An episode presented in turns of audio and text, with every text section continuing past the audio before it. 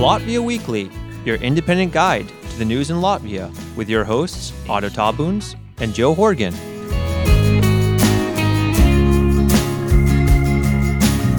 Latvian Museum, and welcome to episode number 203 of the Latvia Weekly podcast. I am Joe Horgan, who probably for the last week of the summer will be recording from here in Portland, Maine, in the United States. But Mr. Otto Tabuns is back in Riga, Latvia. Otto, I've heard that today was pretty hot over there. Is, is that the case? Was it up to 33 degrees? Uh, indeed, uh, in Riga, it feels like I was in uh, Arizona or somewhere in the Middle East because it is quite hot. Uh, it is also relatively dry. Uh, so, indeed, uh, it is the, the, the, centigrade is quite high. I believe it is the hottest August the 16th uh, of the century or the, the hottest day of this year since records began.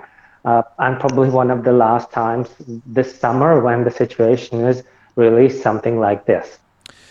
Well, given the political situation right now, uh, I think that might be uh, causing causing some of the heat, heating things up. So we we've got quite a an episode for you guys today. We've got a lot to talk about.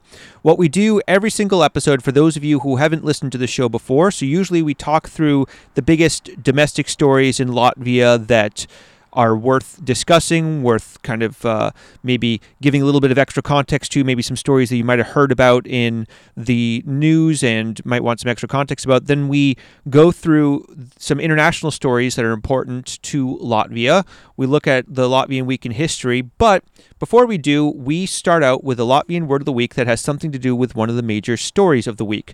And I honestly cannot remember if we've done this word before, but even if we have, it is so relevant that I couldn't think of anything else, Otto. That is the word atkāpties, which I think is a very interesting word uh, com- considering how it's built. So could you take us through uh, atkāpties and what that means? Exactly. So the word consists of uh, two parts, and one is the basis of the word, which is kāpt, uh, which uh, can be translated as to climb or uh, to rise. Uh, so you could uh, describe that um, using um, you know, physical activities such as climbing a mountain, kāpt kalnos, although there are not many places in Latvia that you could apply this phrase to. Or uh, you can also use it uh, more appropriately uh, to refer to the weather and specifically how uh, the temperature is uh, climbing.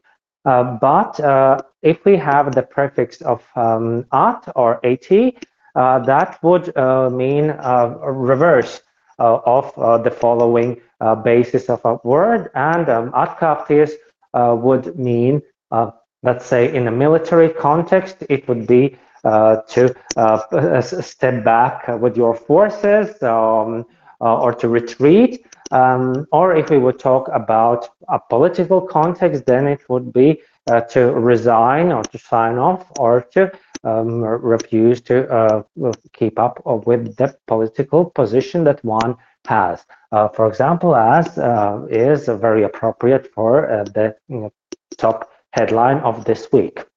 That is absolutely correct, Otto, because those of you who follow Latvian news have probably seen it blow up on your social media, your timeline, that the Prime Minister of Latvia, Mr. Krišjānis Kariņš, who has been Prime Minister for coming up on five years, it's uh, four years and change, or um, actually, it's uh, I think four years and nine months altogether at this point. Uh, he has announced that he will not be continuing as the prime minister. So, uh, if you're reading Latvian language news, for those of you who are learning the Latvian language, you've probably seen this uh, Atkāpties or Atkāpties no Amata. Uh, really interesting situation because just as a quick recap for those of you who haven't been following this whole situation so this current government is almost a year old at this point it was formed after the 2022 parliamentary elections that happened in october and the result of that election was a kind of uneasy coalition between uh, Mr. Kariņš's party, Jaunā Vienotība, or New Unity, as it's known in English, uh, which is kind of seen as a centrist, or some people say center left, some people say center right. You know, you, you can you can kind of uh, read into it as you want, but they're seen as pretty much a, a centrist uh, party. And then uh, the two partners were uh, Nacionālā apvienība, or the National Alliance, which has been uh, a part of government for quite some time now already. The, the, took part in the last few coalitions, and then also Apvienotais Saraksts, which or the United List, which is a grouping of the Latvian Green Party, which uh, recently divorced from the uh, Latvian Farmers Union.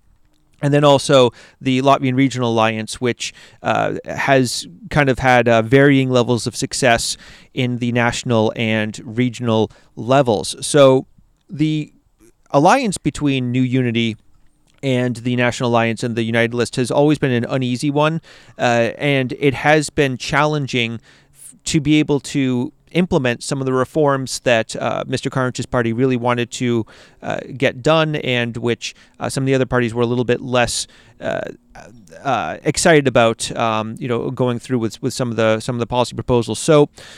Back just before the election uh, of president for Mr. Um, Edgars Rinkēvičs, who became president in July, he was elected in um, the I think it was the the very end of May, wasn't it, Otto? That's right. I believe the last day of the month. Yes, exactly. So, uh, so there was some talk at the time. There was this rumor going around that uh, what was going to happen was that the um, Mr. Rinkēvičs's candidacy would be um, uh, supported by two opposition parties, the uh, Progresīvie or the Progressives, and um, ZZS, the Union of Greens and Farmers, or Zemnieku Savienība. And uh, what was talked about at the time, this was kind of a rumor that was uh, talked about quite a bit in Latvian media that nobody really had a firm idea of how legitimate it was, was that there would be a new coalition between those three parties and that Mr. Kariņš would step down and that uh, the current finance minister, um, Arvils Ašeradens, would take over as prime minister. And since then, there was a long, drawn out process of Mr. Kariņš trying to uh, expand the coalition. Uh, he wanted to invite in the progressives and the Union of Greens and Farmers into the existing coalition, uh, which obviously the uh, uh, United List and the National Alliance were not very excited about uh, sharing power and having to reshuffle the cabinet. And the justification of that at the time was that it would make it easier to um, implement some of these reforms, which were more controversial uh, for some of the parties. And a lot of people saw this as basically, you know, political theater with the realistic outcome being that three party coalition uh, that was discussed that supported Mr. Rinkēvičs's um, uh, candidacy. So uh, at the end of last week, basically, uh, Mr. Kariņš was saying that he was planning on forming a new government with himself at the head, and uh, obviously there was no exact word on which parties would be involved with that. But just Monday, uh, he announced um, that he would no longer be uh, in the uh, premiership and that uh, somebody else would be leading the next government. So, Otto, it is very difficult to I don't know make heads or tails of the situation. I really want to see what you think because I've kind of heard two I don't know leading theories. One is that most likely uh, this um, uh, new coalition uh, will will not actually materialize. I've, I've heard a lot of people um, theorize that maybe the current coalition uh, will continue and that somebody else will uh, be at the head of it, or that um, this uh, new proposed idea of the um, Union of Greens and Farmers, the Progressives, and New Unity will indeed go forward, and that maybe Mr. Kariņš's uh, resignation is is part of that, uh, especially because Mr. Karinch had such a very firm position a year ago uh, when the uh, when this existing coalition was negotiated about not wanting to work with Aivars Lembergs, who was one of the leading members of the Union of Greens and Farmers. So what do you make of this whole situation, Otto, um, given that you are uh, somebody who understands Latvian politics much, much better than I do, and uh, probably uh, most people I know? It is certainly one of the most interesting situations. If we look at the protagonist here, then that is certainly uh, the play of uh, cards, so to say, of New Unity, uh, which is the strongest player in this situation.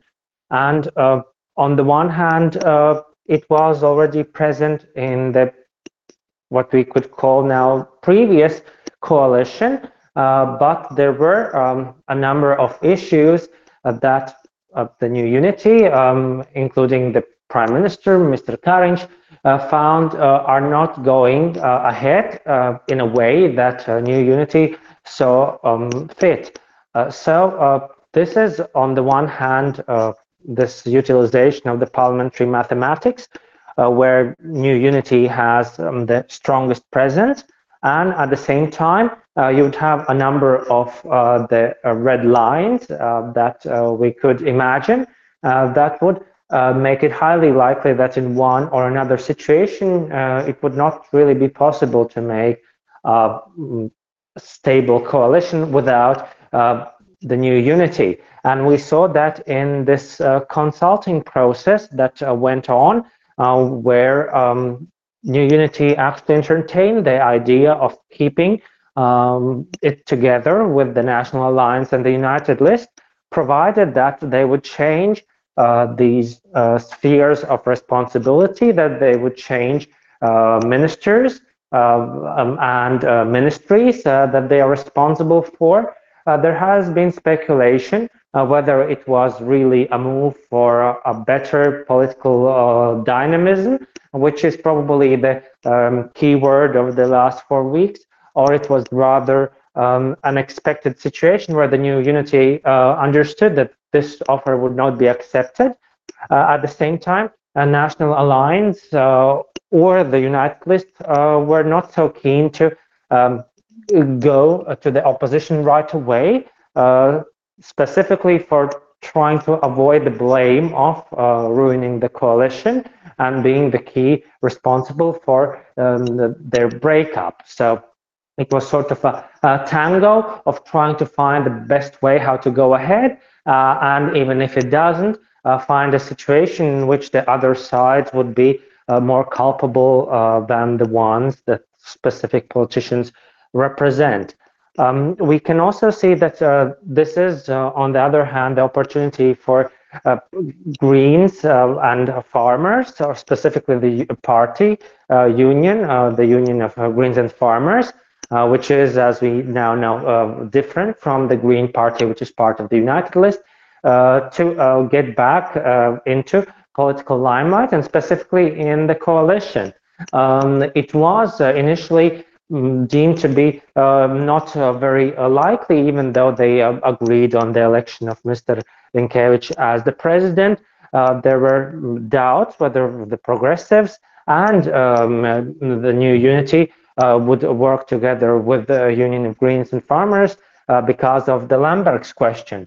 Uh, but I would not underestimate the ability of the Union and Greens and Farmers as the second oldest party we have to play it rather well for the both sides to find a working relationship with Mr. Lembergs, at the same time uh, not to uh, posterize it uh, um, very much, uh, so that they would be able uh, to actually be in power and have their say, especially if we talk about economic questions that are important for their electorate. Uh, it is also an interesting situation with the United List, um, which has perhaps a better chance than the National Alliance to not stay in the opposition after all, um, because perhaps uh, the difference is that the United List would have, let's say, with the Union and Greens and Farmers, uh, would be less of a problem than, for example, the um, ideological differences between the National Alliance and the Progressives. So there is a, a likelihood uh, that um, new coalition uh, could uh, involve new unity, would retain the United List, and uh, would join uh, the Union of Greens and Farmers as well as uh, progressives, uh, agreeing on what they are able to agree and putting aside um, those matters that they disagree with, similarly as it was achieved uh, when uh, Kariņš government was formed, uh, so that they could all tell that they decided um, in favor of national stability and development, and it is more important for them to be there where decisions are made rather than to sit on the other side of the fence. And perhaps a different position would be more easily explainable by the National Alliance uh, to their voters, um, as uh, this uh, party union has other tricks under their sleeves and would have a different extensive experience in still mm, finding their way to decision making. Um, even though they would have these cycles of being with the government and being beyond it. Yeah, you know, I agree with you about the United List because, you, you know, they. Um, I don't know. It seems like in the last few elections, uh, you know, there's always in, in the polling before the election, there's always a significant amount of people. It's usually like a quarter of voters who uh, choose, uh, you know, I still don't know or like Velle Nezinnu, and then a lot of times there'll be one party that kind of gets a last minute big boost from a lot of those voters. Uh, I, I, would say like the previous election, it was uh, the Conservative Party, and I, and I, think the United List kind of, um, you know, I, I mean th- th- that's just my complete layman's uh, idea. I don't know if anyone else would agree with me, but but I, it seems at least to me that they kind of got a last minute boost from a lot of these people who weren't really didn't really have a strong idea of who they wanted to vote for and kind of wanted to go with something a little bit. I don't know, quote unquote newer, uh, you know, at, at, least a new mixture of uh, of old ingredients, you, you could say. But uh, they're uh, numbers have been decreasing since the election, uh, whereas uh, New Unity uh, has stayed uh, the the leader, and then the Progressives and the Union of Greens and Farmers have also uh, been doing a little bit better. So, you know, definitely, I think that United List has a lot more to lose if they get out of the coalition. Like you said, you know, it's pretty easy for people to kind of forget about you know the people who are out of the decision making, whereas the National Alliance they have a much sturdier base of support and you know people who are much more I would say lo- loyal voters and, and will vote in pretty much uh, any election for them at least that that's how it seems to me w- would you agree with that uh, I think so um, because for uh, some of the major and more established players than the New Unity uh, the uh, Greens and Farmers and the National Alliance uh, they perhaps would be less wary of you know, falling out of the electoral cycle or falling out of the parliament. So that is indeed uh, a, bigger risk uh, for the, uh, newer uh, players, which is why uh, the progressives would like to uh, get in the government and the United List would like not to fall out of it.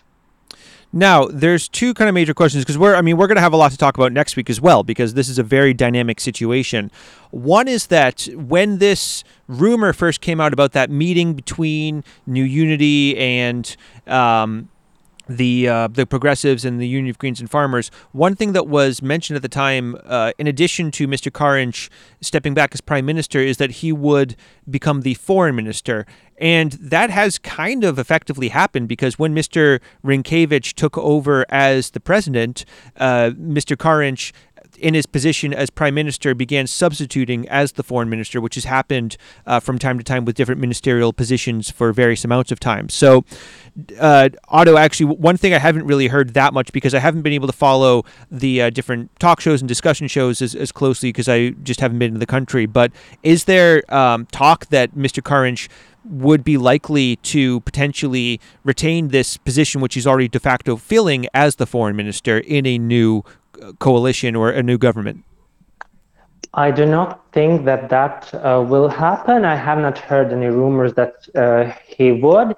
I think that the fact that he became the acting foreign minister was uh, part of the new unity strategy uh, to keep uh, that office rather open um, by using it to the initial deal of offering it to the national alliance because if they would have put uh, another uh, person from their midst in that position and then after a, a week or two offered that to um, another party, it would not do a lot of good for um, that person who would take that interim position. So perhaps it was just a strategic move how to uh, keep that position for uh, negotiations and also not to uh, perhaps um, expend uh, some of their party uh, colleagues' political capital.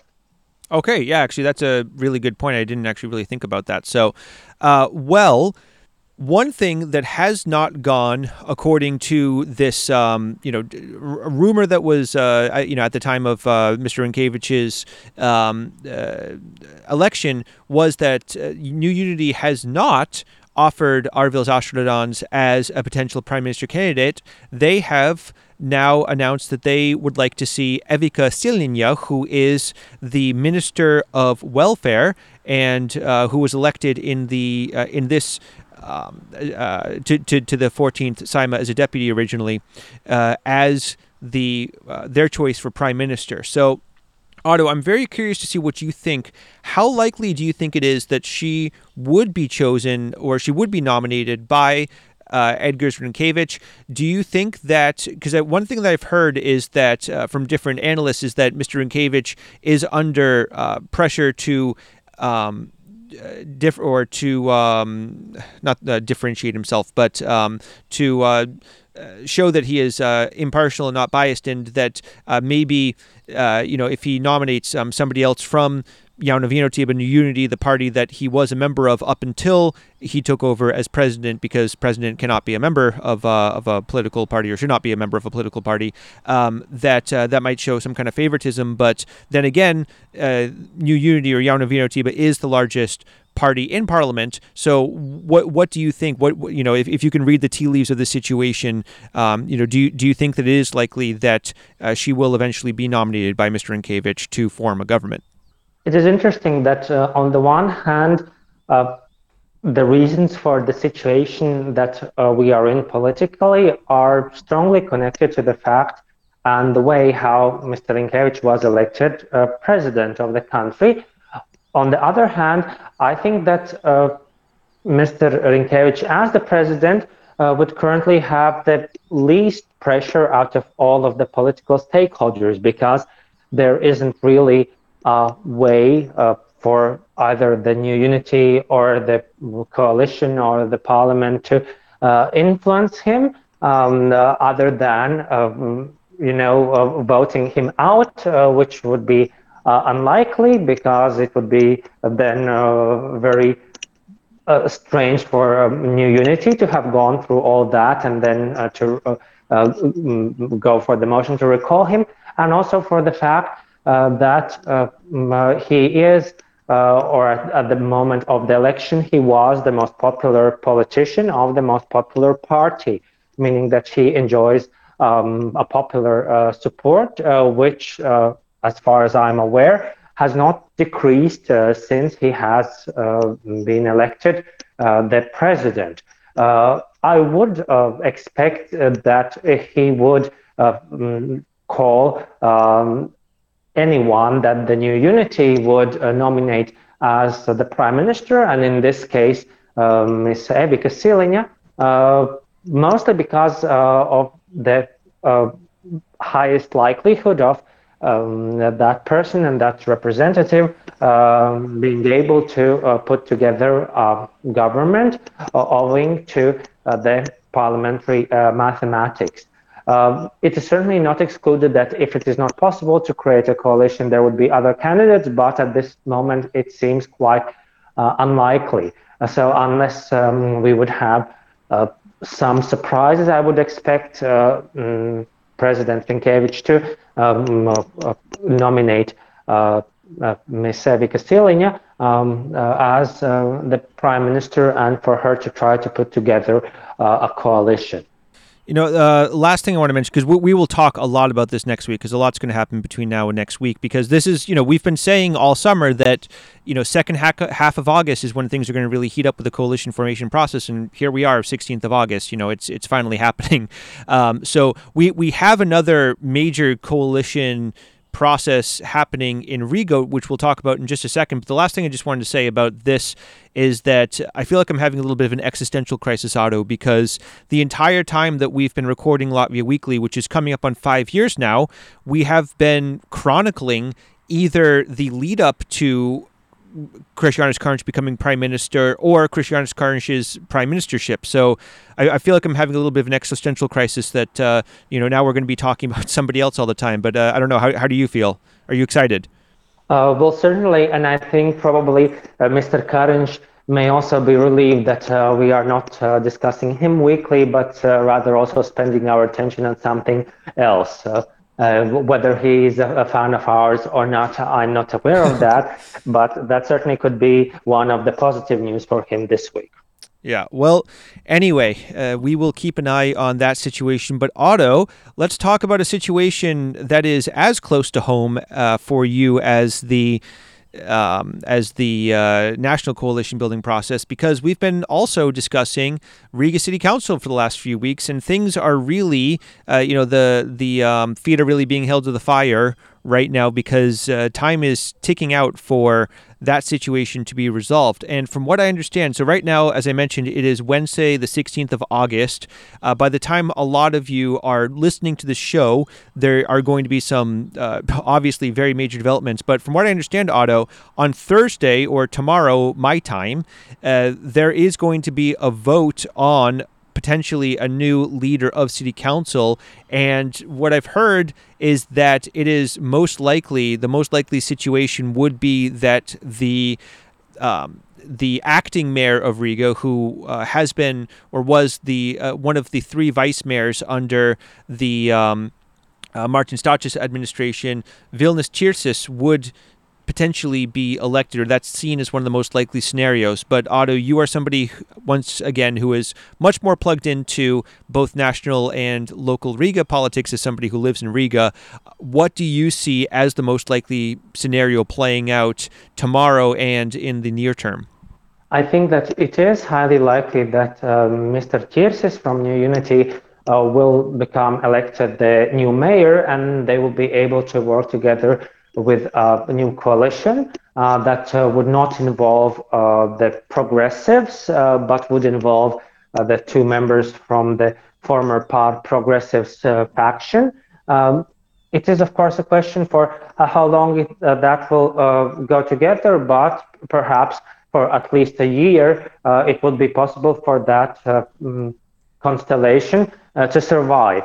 of course, then there is a question uh, what will be the positions of some of the deputies when the next uh, municipal election comes in 2025, uh, whether they will stay together with a new unity and will try to uh, uh, run uh, under the same flag or perhaps in a timely fashion before the election would make an end and do away with that coalition and then try to become a vocal opposition in their attempts to uh, try to have a more prominent position and have their ambitions for the mayorship um, on the table uh, instead of uh, relegating themselves to the supporting players as would be now.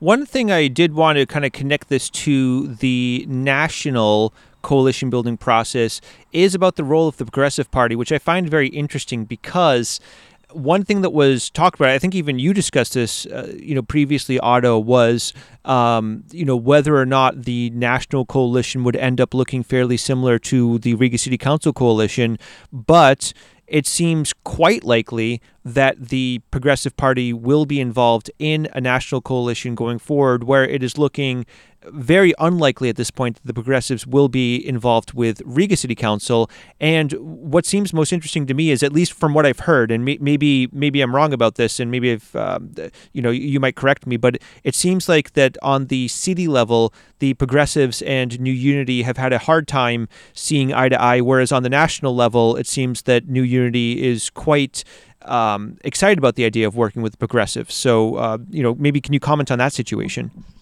Uh, that's right, because uh, the role of progressives was highly important in getting Mr. Rinkevich elected as the president and could also be instrumental in uh, New Unity's uh, power play uh, against uh, the United List, the National Alliance, and the Union of Greens and Farmers in putting together the new coalition. there seems to be less of such a, a utilitarian a role in the uh, city council. And I would also expect that there would be the ambition of Mr. Ķirsis to become uh, the new mayor um, um, and um, his um, uh, support uh, that he has received uh, from uh, his party to try to achieve this ambition now that Mr. Staķis is no longer the mayor. And also, if we would look at the mathematical possibilities, then if it's not a bloc led by the progressives, then the new unity would be one of the few other options for putting together um, the coalition uh, at the municipal uh, level, and that is uh, something that the other players have uh, accepted in their uh, wish to retain power and perhaps look less at some of the other issues that the progressives wanted to keep up um, uh, as they had with varying success at the time when their representative was the head of the council. Well, as much as I could probably spend another hour talking about both of these coalition processes, we'll have a lot more to talk about next week. And I know that uh, not everybody who listens to the show uh, is as into uh, the weirdness of local and national Latvian politics as the two of us are. So, Otto, I think it is time to turn our attention to probably my second favorite topic to talk about. And yes, we are bringing back the working on the railroad segment because we have a few uh, interesting and important stories to talk about involving rail transit. First of all, we've been talking about for the last couple of weeks the possibility of transporting Ukrainian grain to Latvia and also the other Baltic states and exporting them through, particularly in Latvia's case, it would be the ports of Ventspils and Riga which are the two largest ports in Latvia. And we uh, discussed, I think, in pretty good detail, uh, either last week or the week before, the challenges of doing that due to the change in gauge, which creates a bottleneck uh, between uh, Poland and um, and um, and Ukraine in in particular, but also uh, potentially between uh, Poland and Lithuania as well, due to the uh, different gauge or the uh, amount of distance between the two um, uh, rails on, on the track. But yesterday, the head of um, Latvian um, Railways, or the chairman of the board, Rinalds Plavnieks, uh, said that he believed that the um, Latvian Railways could be uh, ready to help with the shipment of grain already in autumn. So, um, I don't know, Otto, do you think you are as um, optimistic as uh, Mr. Uh, would be about this? I think that certainly there would be a theoretical opportunity to do so but a lot of it will depend from uh, external factors, and that would be the way how the war develops and how the situation changes, the way how Russia uh, attacks not only the grain fields and the uh, infrastructure uh, within uh, Ukraine, um, as well as the infrastructure on the Ukrainian border that would be important in delivering uh, these grains to other parts of the world. Uh, so there are a lot of ifs and a lot of variables. Uh, there is um, an opportunity there, but uh, it would be difficult for me to say um, that that would be very realistic at this point. But certainly, we can try to help in this situation, understanding how important it is for global food uh, security. Uh, so at least uh, Latvia can do that. But of course, there are so many things that are not within our control, and uh, those are the risks for uh, this potential solution. Yeah, and apparently, Mr. Plavnieks, um, when he was interviewed by Latvian radio, he did point out a lot of these issues, and he said at the beginning of the summer he thought it was uh, impossible that uh, this would uh, be able to take place, but but he is more optimistic now after uh, discussing this with uh, officials in other countries. So we will have to see uh, what comes out of this, but. Otto, for us here in Latvia, we have been waiting. I don't know. I mean, you've probably been waiting your entire life, uh, you know, uh, for uh, some of the promised uh, new electric trains, which have been talked about for years and years and years and years. And there have been a number of delays for all kinds of logistical reasons, financial reasons. Well, new electric trains we already have uh, talked about, you know, were delivered to Latvia and are undergoing testing. But once again, there are going to be some delays. So the earliest that the new uh, rolling stock of uh, electric trains are going to be on the rails is going to be November. That has been pushed back from originally we heard uh, January of this year, then it was going to be at the end of the summer, and now the word on the street is uh, November would be the earliest. And uh, at the same time, one of the uh, major uh, challenges of getting these electric trains is also modernizing the, a lot of the rail stations throughout the country. There are more than 40 station platforms uh, throughout Latvia that are in the process of being rebuilt, and um, they are expected to be done by the end of 2023. But right now, apparently, um, none of them have quite been finished yet. So, Otto, as uh, you know, somebody who uh, you know has um, seen a lot of changes to rail transport throughout your life and uh, is also probably used to hearing these kinds of delays. Uh, can you maybe comment on this overall situation? Do you think that this is to be expected, or you know, do you think that there could be uh, further delays as well on the horizon? There perhaps uh, may be um, a difference of uh, which party will be in charge of the Ministry of Transport um, when the new coalition uh, gets together.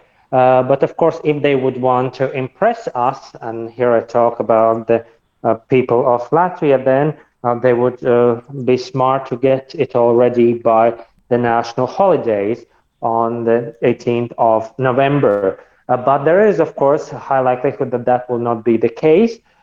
so that could then already be the imaginable first headache for whomever uh, will become the new Minister of Transport.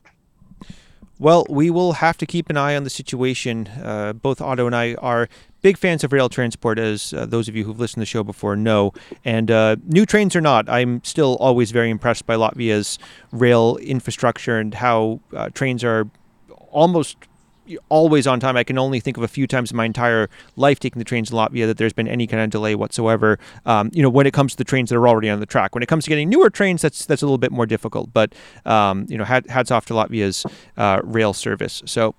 Well, Otto, let's uh, follow up on a story that we talked a lot about last week, and that was the very um, damaging storm that took place uh, throughout especially the uh, regions of uh, around Dobele and also near uh, Daugavpils. But uh, there was storm. There was a major storm all throughout the country, and there was a lot of damage that was done to buildings. Um, there, there were uh, injuries. Uh, there was, I believe, one fatality at least, and also to a lot of the nature and also to the agricultural sector. But you know, obviously, there's been a lot of talk about how to go forward, and uh, one thing that was uh, talked about at the end of, or the middle of last week, I should say, is that municipal governments are going to be able to pay out uh, primary aid uh, that's going to be up to 3,000 euros for replacing roofs or windows uh, of different uh, uh, houses and um,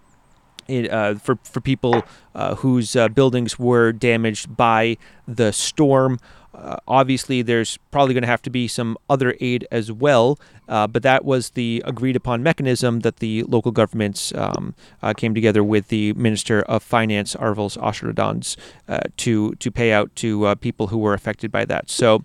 Uh, how, how do you you know see that Otto? Do you think that's going to be an effective way to go about helping people who have been affected by this? And do you think that we're going to be hearing about more uh, measures, you know, as, um, as, as the rebuilding continues? Uh, I think it is a good start, and I think also uh, quite an uh, equitable solution. Uh, understanding of how many households uh, and businesses have been affected. and I think it will be important not only the, the money, but also the, the further communication and activity of the municipalities in continuing uh, Uh, to support and advise uh, the people who have suffered from uh, this. And I think that would be a way how to deal with the situation. I'm very glad that uh, the municipalities and the government uh, were able to react to this quite fastly, understanding that this is a situation where it is not only our will to help, but also um, the correct legal framework so that public funds would be used uh, accordingly. And I'm very glad that they found a quick way how to uh, respond to this extraordinary situation. The money may not be much, but certainly I think it will be important. Uh, every cent of that will be important for people who have suffered. Certainly.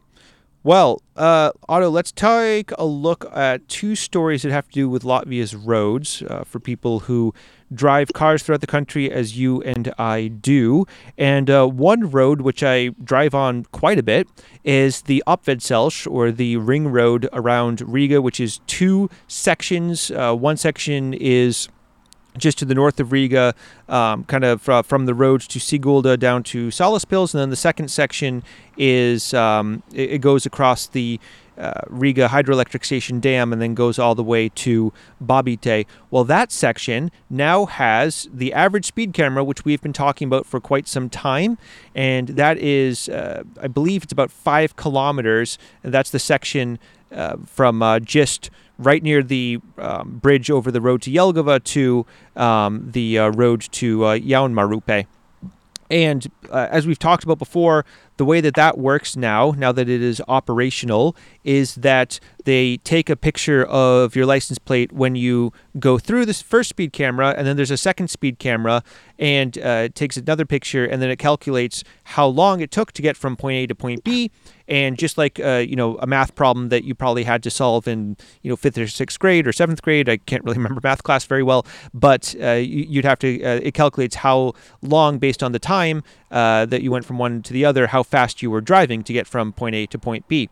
But that's not all, uh, because it is also uh, taking a look at whether or not you have a valid inspection sticker and also whether or not you have um, a uh, active uh, required insurance for your car as well. So that is another thing to keep in mind as you are driving around. And if you, um, you know, have, uh, you know, maybe uh, forgotten or keep putting off uh, to uh, get your car inspected, that that is uh, something that could have consequences as well. So. Uh, from what I've heard, Otto, in other countries, this ha- these types of average speed cameras have had a positive impact in decreasing accidents. But uh, but what do you think now that this is finally active? Do you think that this is going to make a uh, improvement on that stretch of road, which can be a real pain to drive on? Oh, I think it certainly will, um, because we still have uh, one of the highest uh, road traffic mortalities in Europe. And uh, we have seen uh, the examples, including our neighboring uh, country, Lithuania, where perhaps as a matter of coincidence, but perhaps not, many of the average speed cameras are on the roads along the border with Latvia, uh, where it really makes difference and the, the speed is slower especially when you would travel to the rest of Europe uh, using uh, Lithuania as uh, one of your transit countries. So hopefully that will help to improve the general driving safety culture, which in many ways would still require further development. Yeah, uh, that's interesting. Actually, I, I, never thought about the fact that uh, there's so many speed cameras near the border of Latvia. I wonder, wonder what they're trying to say with that. But uh, yeah, anyway. you probably have tried those roads. You know, if you go to uh, if you would go to Kaunas or Vilnius, uh, so uh, I think almost uh, immediately after you cross the border, one of the reminders that you are in Lithuania are those average speed cams that you have to respect, unless you want to get a fine from the Lithuanian authorities. Yeah, which um, yeah, they, they it's not like they're very far away. They, they, they can probably find you. So, Anyway, uh, let's talk about some bad behavior because, you know, obviously speeding, uh, you know, not getting your car inspected, that is something which can have a dangerous impact on other people driving on the road. But uh, that's not the only way to behave bad on the road. The people who are building the roads uh, also have to follow uh, rules, such as not creating a cartel to manipulate the amount of uh, payment that uh, governments have to pay to them. Uh, and there can be consequences, obviously, when those rules aren't followed, such as for the company Ceļu Their contract has been terminated with Riga City Council for taking part in the uh, road construction cartel that we talked about previously, and uh, they're sanctioning by the Competition Council. So that was reported about a week ago by Latvian public television. So uh, obviously, Otto, uh, you know, I, I would say it's a positive thing to see consequences for this kind of you know behavior by these uh, construction companies that we've been you know seeing for for many years and which there have been allegations of. But do you think that this is going to make an overall positive impact going forward on the implementation of these different projects? And you know do you think that you know with, with this and other measures that have been taking uh, that have um, been implemented lately on different construction companies who have run afoul of these types of laws and other laws. Do you think that we will see better behavior in the short to medium term by these types of companies? I think there will certainly be a good development in the short term. Uh, in the long term, I think we would certainly need more competition because it is already a problem that we would have a road network uh, which has been uh, designed uh, for a larger amount of population that we do have. Um, at the same time, uh, all the renovations cost a lot of money.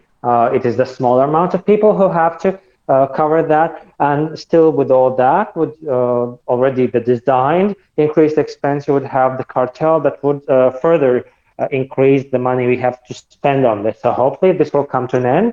And in addition to these fines, uh, further uh, regulation that would allow for wider uh, competition would be a way out of this really pothole of public money that we do um, you know, throw a lot of our funds in, and not always there is a corresponding result. Well, speaking of bad behavior, Mr. Edgar Rinkevich, the newly elected president, uh, had some words for the uh, electricity distribution rates and for the regulator of that, the Public Utilities Regulatory Commission, or SPRK, which is the acronym uh, based on the uh, Latvian um, uh, title of the organization. And uh, he accused them of not per, uh, performing their duties the way that they should and possibly being caught up in operating a monopoly and not keeping the interests of the public in mind, and said that uh, they uh, could potentially need to be reviewed and that um, uh, action might need to be taken to uh, make sure that they uh, perform in a more acceptable way. So, uh, you know, obviously, Otto energy costs are something we've talked about a lot on this show over the last few years, and that is something that really has a major impact on people's everyday lives, being able to afford energy. Do you think that um, Mr. Rinkevich's criticisms are valid, and do you think that we could be seeing some change in the behavior of this regulatory body? I think that uh, uh, Mr. Rinkevich uh, voicing uh, the criticism uh, is connected to the opinion of many people in Latvia. Uh, at the same time, I think that there is also truth in what the regulator responded that according to the mandate they have under the law, they do not have a social function. It is not their task to uh, evaluate the impact of those uh, uh, regulated tariffs on um, the lives and livelihoods of uh, people. Uh, it is their job to uh, check whether the calculations that have been used to argue for a particular tariff um, are correct according to the formulas and the principles that are included. there has also been the a response from the Latvian Union of uh, uh, trade and uh, industry, or the um, I believe probably it is better translated as the Latvian Chamber of um, Industries, that has mentioned that that the new way how these tariffs are calculated is more um, mm, actually equal uh, and uh, would more equally cover all the clients, meaning that uh, not only um, individuals, but also the uh, industries uh, and the producers um, who would consume more energy. And perhaps previously um, it was then the industry um, that had to carry more of the burden because it was um, not shouldered properly by individual consumers. So it could also be the question of uh, not whether uh, the regulator uh, acted correctly, uh, but whether there has been a correct long way planning, a long-term planning, uh, how to uh, get it right um, all the way, uh, not only uh, to keep up the social function and then remember at one point that it is not sustainable uh, after all. Uh, so it is, you know, a rock in several gardens rather than just a regulator.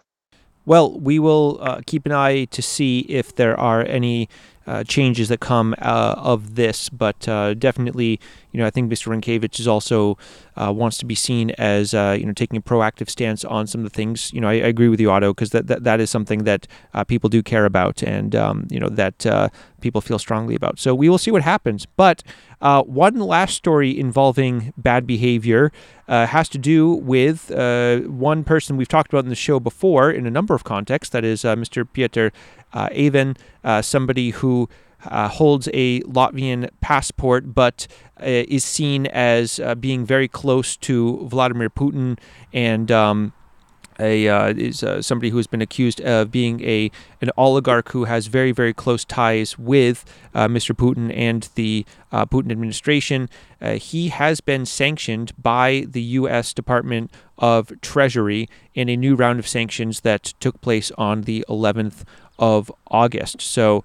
Uh, Otto, do you think that this is going to have a uh, I, I don't know. I mean, obviously, I don't think that's uh, very very good for him. But um, you know, do you, do you think that this is uh, going to have a significant impact on um, his uh, ties with uh, Mr. Putin going forward?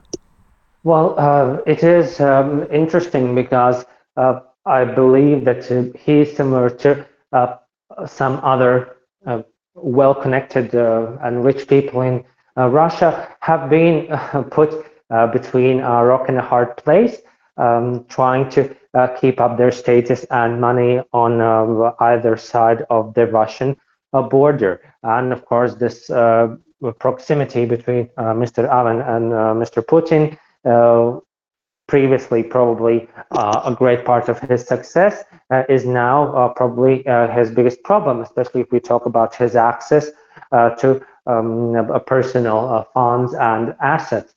Uh, it is uh, possible that uh, his citizenship could be revoked, um, especially that I would believe he that would not be the only citizenship that he holds, so that he would not be rendered stateless as a result of an according act of the Latvian authorities. Uh, at the same time, it would be interesting for me to see uh, the discussion on this, um, especially if the National Alliance would remain in the coalition um, because as we remember, uh, not everyone um, in uh, uh, some of the political circles uh, were as critical uh, regarding Mr. Aven and his associations uh, as perhaps um, some Latvian services or the um, American government or many politicians in Latvia. Let's just remember the scandal about the exhibition of porcelain uh, belonging to Mr. Aven uh, in uh, Ogre Museum, which was an initiative by um, the mayor of Ogre, Mr. Helmanis, a member of the National Alliance, which was um, objected to by the management of the museum that ended up with the resignation of the head of the museum and uh, um, a major uh, political scandal. So we'll see whether some of the uh, preferences have changed since then. Definitely, we will keep an eye on that. And one other story that uh, before we uh, turn our gaze away from uh, people and towards nature has to do with a hostel fire which took place a few years ago and had very tragic results. There was a number of people who died in this illegally operating hostel, which ran afoul of uh, the occupancy laws and how many people could be there. There are two people who have been. Um, now charged with that tragic situation. Um, one of them, it is understood to be the business person Ernest uh, who uh, was operating the hostel. So it seems like Otto, most likely uh, in the near future, we will be watching this case uh, move forward, and there could be potential consequences for operating this hostel legally the way that it was. Um, but do you, do you think that uh, the situation has improved since this tragic situation took place a few years ago? Well, uh, we have not heard of uh, similar uh, incidents. so it is either there have not been similar situations repeating, or perhaps there have not been uh, reported. Uh, we'll see whether it becomes a problem as uh, the tourists return to Riga in greater numbers, especially as we have seen that this summer. so um, we'll have to take the test of time to see whether any of those concerns have been taken seriously. if with the increasing presence of tourists, uh, there will not be those situations uh, repeating hopefully uh, in the near future already. Well, let's finish up the this very interesting and kind of exhausting domestic news section with a walk through Latvia's beautiful forests, which I'm sure that many of you who are listening to the show have enjoyed Latvia's beautiful forests. Uh, but one of the biggest problems in the forests is, as we've talked about for a number of months at this point, is the spreading of eight-toothed bark beetles, which are causing significant damages to Latvia's spruce tree population uh, to the point where a number of areas have had to be in uh, clear cut. And actually, now, Otto, in a lot of places, you see these um, uh, traps for the be- bark beetles. Actually, there, there's this one place right when you drive into Jelgava.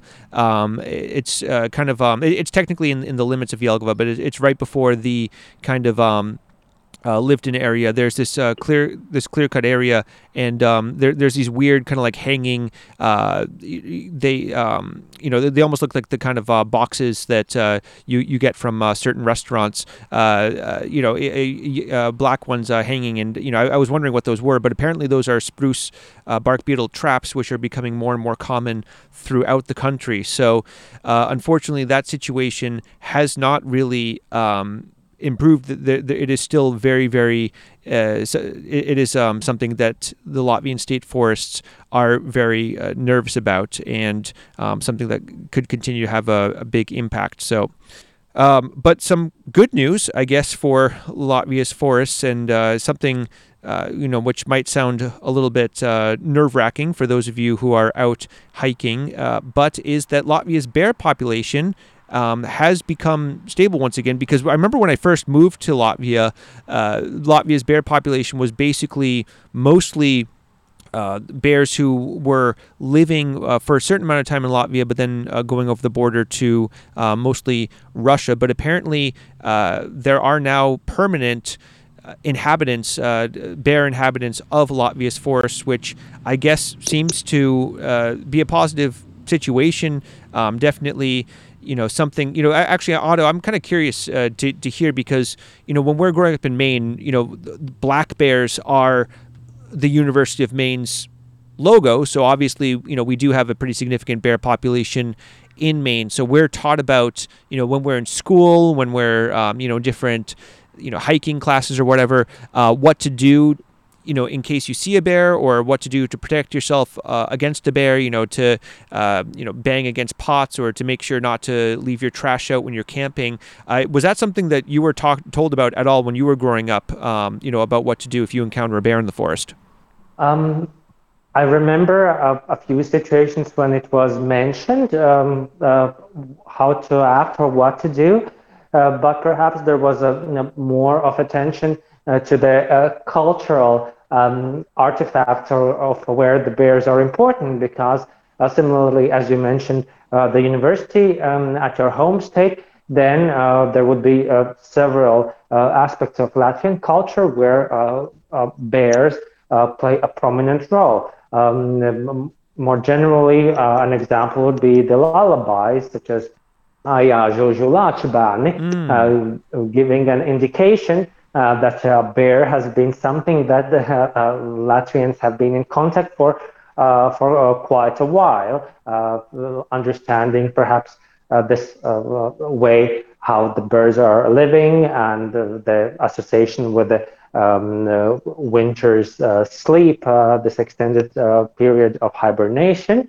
but also, if we would look at the aspect of um, uh, the time of national romanticism, then of course it is the question of uh, Bear Slayer. Uh, so uh, the uh, key uh, national romanticism period character which has been used to describe the, mm, the, epic genesis of the Latvian nation and the story of Latvian history, as exemplified by the national epic and street names such as the Lāčplēša Street in Riga or the depiction uh, of the Bear Slayer in uh, Jelgava in the monument uh, that celebrates the liberation of Jelgava from um, those peoples and armies that fought against Latvian independence. Well, bears are certainly not the thing that cause the most amount of worry or headache when it comes to Latvia's forest. I think at this point, Otto, that award would have to be given to Belarusian authorities, which now it is time to turn our attention to the international section. And as we've been talking about for quite some time now, uh, Belarusian authorities have been causing Latvia quite some headaches, uh, specifically on the border between Belarus and Russia, um, trying to create uh, a significant problem for Latvia, Lithuania, Poland, and the EU in general by uh, facilitating the flow of uh, illegal migrants through the Latvian border. That is something that uh, Latvia has taken quite seriously. We talked about the building of a fence, but Otto, it seems uh, that additional border guards have been mobilized doing to uh, due to increased activity on the Latvian border. So, as a security expert, can you take us through um, the kind of changed situation and um, you know uh, basically what the border guards um, have to deal with uh, you know with this uh, situation on the Belarusian border. So this is an ongoing issue. Uh, we have had uh, problems with uh, illegal border crossings with a variety of intensity for a number of years. but specifically, it became a significant matter of national security not only for Latvia, but also for Lithuania and Poland. Uh, since 2020, uh, uh, the disputed Belarusian presidential election, when the European Union countries, many other countries, including um, Latvia, did not recognize the presidential election that allegedly uh, Uh, return Mr. Lukashenko to the position of the president of the Republic of Belarus. Uh, and uh, in reaction to this, uh, Mr. Lukashenko uh, and his associates who control of the Republic of Belarus started to organize this flow of migrants who were motivated and made to cross the border uh, with Latvia and with Lithuania and Poland, uh, mostly in those uh, locations, or primarily in those locations where that would be uh, illegal to do so according to laws of uh, Latvia, Lithuania, and Poland.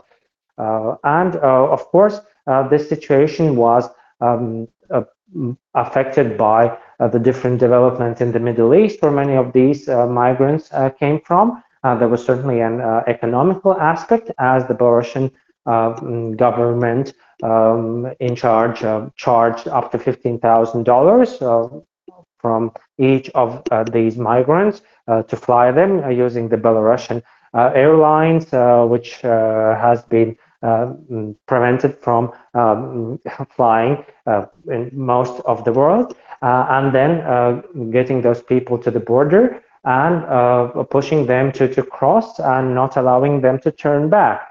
Uh, using force and also sometimes uh, giving different instruments and also weapons uh, to people who have uh, attempted to migrate to use um, either to mm, get rid of the different fortifications and different fences that would be on the border, but also to perhaps use it against um, um, Latvian and other border guards if there would be um, attempt to prevent them from uh, crossing the border. And of course, this was uh, intended uh, not only as a way for the mm, foreign cash deprived Belarusian government to make money, but also as a way how to make it a problem between um, the countries bordering Belarus and the European Union um, by uh, leading a media campaign uh, to portray um, the Latvian, Lithuanian, and Polish uh, governments as the ones to blame for this rather than the Belarusian government. And uh, in the end, uh, with the objective to weaken the EU sanction regime against uh, Minsk. And uh, most recently, uh, the number of um, these migrants crossing the border illegally has increased several times. And as a result, the National Border Guard has mobilized um, uh, a number of border guards, including the ones who were on vacations or are not uh, at the moment in uh, service, and also has requested help from the National Armed Forces of Latvia. A similar issue is also on the Lithuanian and Polish borders, and for that reason, at the end of August, uh, the representatives of the governments of uh, Latvia, Lithuania, and Poland uh, will discuss uh, a possible uh, closure of a border between Belarus and the three said states. Now, if that border closing, which I guess you know is now being increasingly discussed, does actually take place, Otto, how what what exactly would that look like? So would the border just be completely shut altogether? There would be uh, you know barricades, nobody would be allowed in or out, or would that just be some kind of uh, stricter measures in terms of uh, you know what uh, vehicles or people are allowed in or out. So how how how exactly do you think that would potentially look? Well, I think that it would look uh, in a way that uh, most uh, any traffic would be stopped, and perhaps the only exception I could imagine would be that it would be either um, diplomats or officials authorized officials or uh, people who would be allowed to cross for humanitarian reasons. But other than that, uh, any commercial and civilian traffic, um, such as on uh, cars and buses and um, uh, lorries, um, you know, cargo uh, trucks um, would be closed. And I would assume that would also be in the case of the rail traffic, the, the rail cargo traffic, uh, if any, uh, would be prevented from uh, crossing as well. Wow. Well, we will have to keep an eye on that situation as we do every week with this ongoing situation on the border with uh, Belarus. So, anyway, Otto, I think that does it for most of the major stories that we need to talk about this week. So, I think it's time for you to turn back the clock to August 11th, 1920 for this week in Latvian history. That's right. And I wanted to remind our listeners of this date because it is a very important date in uh, Latvian history and the history of the Republic of Latvia, uh, because uh, this is the date uh, when uh, the Latvian War of Independence concluded uh, by Latvia and Soviet Russia signing a peace agreement. This would describe the principle that Russia would renounce any claims um, it had had uh, with regard to uh, the people and the land of Latvia for forever. Well, we know from our history um, how truthful was the obligation taken by the Russian government, but with or without regard to what uh, happened uh, later on in 1940 when um, the Soviet uh, Uh, union uh, occupied Latvia. Uh, uh this uh, treaty is still very important because from the perspective of the Republic of Latvia, it is the most important impor- international treaty that regulates not only the relationship with our neighbor Russia, but also uh, was uh, this capstone uh, that led way to the international recognition of Latvia, provided that Russia has ceded any claims it had against Latvia. and we would still recognize that as being in force as it is deposited with the United Nations and uh, whether or not Russia, uh, as the Russian Federation, would recognize that would not have um, an impact on the uh, legal uh, validity of this uh, agreement. So uh, if you're interested uh, to uh, know more about that part of our history, then certainly this document is one of the things you cannot overlook. Yeah, unfortunately, historically, various Russian governments have had a tendency to not quite understand what international treaties mean, as we have seen over and over again, and are seeing very clearly right now with the uh, very unfortunate and um, frustrating situation in Ukraine. So, Otto, this weekend, for those of you who are in Latvia, specifically in Riga, you've got some pretty exciting stuff going on. So, I guess already, I can't even believe that we're already at the end of August, but from the 19th of August, Otto, you guys have Riga City uh, Festival going on. So, uh, are you going to be able to make it down this year? Uh, I think so, and I think it will be a very enjoyable event um, to uh, celebrate the 822nd year uh, since uh, Riga was established. It is, of course, not a birthday celebration because I don't believe there is a record of when exactly the uh, city was founded, which uh, day it was, uh, but at least there is the assumption with regard to the year. And I'm very glad that probably the weather will be uh, rather fine uh, uh, in a, a, few days' time when this celebration takes place. And I would invite all of our listeners to come to the old town and enjoy what our capital city uh, has to offer to anyone who would like to uh, celebrate uh, the Riga City Festival together. Awesome. And uh, two weeks from now, I can just already uh, hint towards uh, we're going to be having a festival in Jelgava as well. I will be back for that. that is the traditional Milk and Honey Festival, which is always a fun one to check out. But we'll talk about that more next week.